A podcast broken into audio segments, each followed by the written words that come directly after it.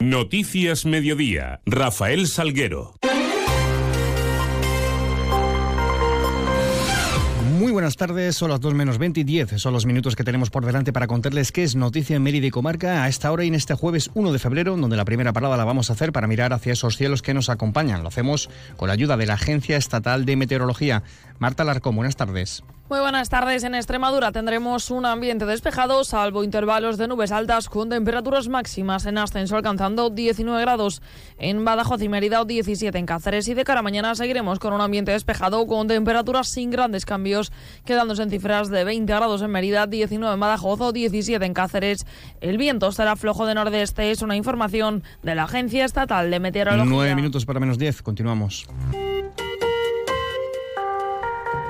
Y ya llegó el día, esta noche, a partir de las 9, el Teatro María Luisa acoge el concurso de agrupaciones del Carnaval Romano de Mérida 2024 y lo hace con la primera de las semifinales. Actuaciones que arrancarán con la chirigota Las Fanáticas, seguida de la comparsa Los Locos, luego posteriormente la chirigota Los Sentenciados y tras el descanso llegará la chirigota El Nombre es lo de menos y cerrará la primera semifinal eh, a la comparsa de Calamonte, buscando todos ellos, obviamente, su puesto en la final del jueves 8 de febrero. Nadia, de las Fanáticas, que llevan tres años en el concurso de adultos, nos contaba en Hondo Cero Mérida la importancia del trabajo y la ilusión en este concurso. Me acuerdo que ese año trabajábamos muchísimo, teníamos muchas ganas y básicamente yo creo que el, el lema de, de nosotras, de la fanática, es trabajo, constancia y que cuando te hace algo ilusión, pues simplemente con aportar un poquito cada uno pues ya se hace el grupo bien hecho. Un concurso de agrupaciones eh, que va a contar eh, este año con bucle magnético y mochila vibratoria dentro de ese programa de accesibilidad, eh, tal y como detallaba la delegada del ramo, Susana Fajardo. Apostando un año más por la accesibilidad, el Ayuntamiento de Mérida pondrá a disposición de todas las personas que se acerquen hasta el Teatro María Luisa para disfrutar del concurso de agrupaciones de Mérida, bucle magnético y mochila vibratoria. Estos elementos son fundamentales para que las personas sordas o con baja audición puedan disfrutar de este concurso de agrupaciones de Mérida, el más numeroso de Extremadura, en todo su esplendor. Las mochilas vibratorias estarán destinadas a personas con sordera total que a través de esas mochilas reciben en su cuerpo la vibración de la música. Eh, por su parte, los bucles magnéticos están destinados a personas con audífono o implante coclear para que de una manera nítida puedan recibir el sonido que se está produciendo en el escenario. De esa manera se aísla de las del ruido ambiente y pueden escuchar las letras con total nitidez. Y el cantante Antonito Molina abre su gira a la Aventura Tour con un concierto en la Plaza de España de Mérida, tras que va a dar tras el pregón oficial del Carnaval Romano, en el que participará como invitado también la chirigota de los niños de Rota. Será el próximo viernes, viernes de Carnaval, 9 de febrero, a partir de las 10 de la noche en la macro carpa de la Plaza de España, que ya se está instalando. Además, eh, por supuesto, con entradas libres hasta completar el aforo. Familia bonita, amigos y amigas, eh, gente de, esta tierra tan maravillosa. Eh, soy vuestro Antoñito Molina y no os podéis imaginar la felicidad que me da contaros que, tengo la suerte de, de, ser el pregonero del carnaval romano de, mi, de mi Mérida, querida del alma, el próximo viernes de carnaval.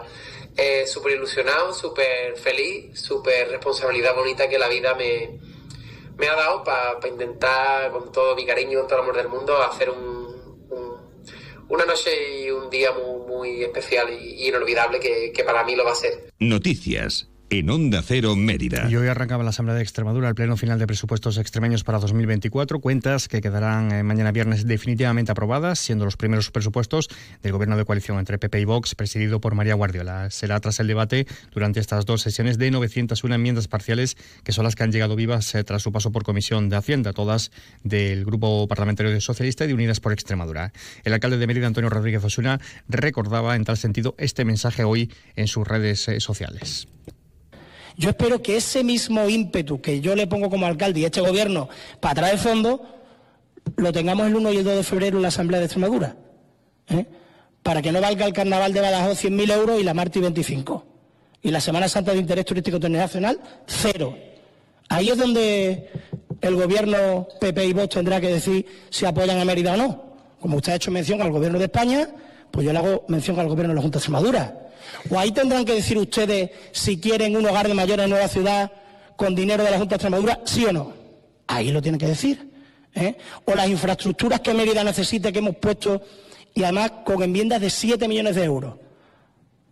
Prácticamente en un presupuesto de 300 millones, nada. Así que nosotros hemos hecho nuestra parte, que es apoyar una moción para reivindicar el tren Ruta de la Plata, porque vamos a presionar al Gobierno de España para traer los máximos fondos que podamos a nuestra ciudad, ahora, antes y siempre. Y yo espero que en el debate de enmiendas del 1 y el 2 de febrero, pues el grupo PP y hagan lo mismo y defiendan las enmiendas que hemos presentado en Mérida para el beneficio de la ciudad y no dejen a Mérida tirar en ese pleno de presupuesto que se aprueba el 1 y el 2 de febrero. Ya en clave sanitaria, la Consejería de Salud y Servicios Sociales ha emitido una resolución anunciando la eliminación del requisito del uso obligatorio de mascarillas en los centros sanitarios eh, de la comunidad que se había implementado el pasado 10 de enero. Esta medida va a entrar en vigor a partir de mañana viernes, una vez se publique en el documento oficial de Extremadura. La incidencia se sitúa en 400 casos por cada 100.000 habitantes, ha disminuido en más de 219 durante la última semana. Ahora mismo hay 235 personas todavía hospitalizadas por enfermedades respiratorias. También, en otro orden de cosas, la Consejería de Educación va a regular la prohibición del uso y exhibición de teléfonos móviles, según la postura de consenso que se alcanzó con toda la comunidad extremeña con un amplio acuerdo. Es decir, va a ser una prohibición de todo tipo de dispositivos en centros educativos de la comunidad, en todo el recinto y en todos eh, los niveles educativos, además de en todas las actividades, como remarcaba la consejera extremeña de Educación, Mercedes Vaquera que el 95% de la comunidad educativa está a favor de la prohibición del uso y exhibición de los móviles y, por supuesto, también de todos los dispositivos electrónicos personales, como por ejemplo los, relojes. Eh, están a favor de que se prohíba en todos los niveles educativos, es decir, desde infantil, aunque en infantil no lo suelen tener, pero hasta eh, bachillerato incluido y en todo el recinto de los centros educativos, lo que conlleva comedor, recreo y, por supuesto, eh, las actividades extraescolares. Y en otro orden de cosas, eh, les contamos también en clave educativa, 80 alumnos de tercero y cuarto de la ESO y bachillerato reflexionarán sobre los beneficios de las grandes inversiones para la exploración espacial en el cuarto torneo de debate nacional IES Eulalia, que se inicia eh, mañana viernes en este centro educativo.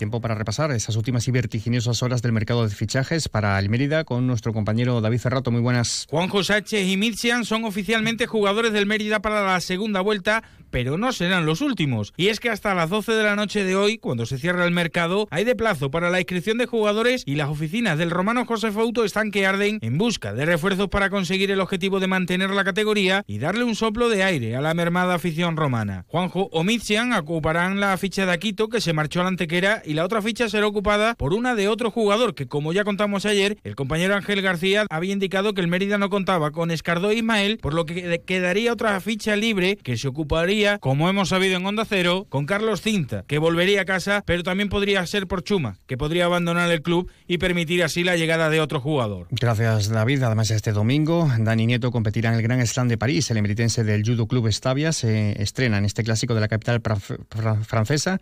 Cristina Cabaña, además, sigue su preparación en el Internacional Camp de Portugal. De forma más breve les contamos que mañana viernes abre sus puertas la piscina climatizada tras la finalización de los trabajos de eficiencia energética y reforma de estas eh, instalaciones. Eh, trabajos llevados a cabo por Infraestructuras Sociedad eh, Anónima. se abrirá esta instalación, como decimos mañana, con un horario ininterrumpido de 8 de la mañana a 9 de la noche. Se ha tenido un valor de casi 350.000 euros las acometidas realizadas en la piscina climatizada. También del 2 al 29 de febrero les contamos que Luis Gustavo Moleros pondrá la exposición a Palabrarte en el Centro Cultural Santo Domingo de la Fundación Caja de Badajoz. y en, el Centro Cultural también de Santo Domingo, en la sala de exposiciones eh, que hay en el vestíbulo. Recoge una exposición de fotos de boda que muestran cómo eran las celebraciones en los años 80 y 90 con estas dos recomendaciones y escasos segundos para las dos, eh, dos menos diez. Ya saben que pueden seguir informados a través de nuestra web y redes sociales y les dejamos ahora con toda la información regional, toda la información de Extremadura aquí en la sintonía de Onda Cero. Que pasen un feliz resto del día, un feliz jueves.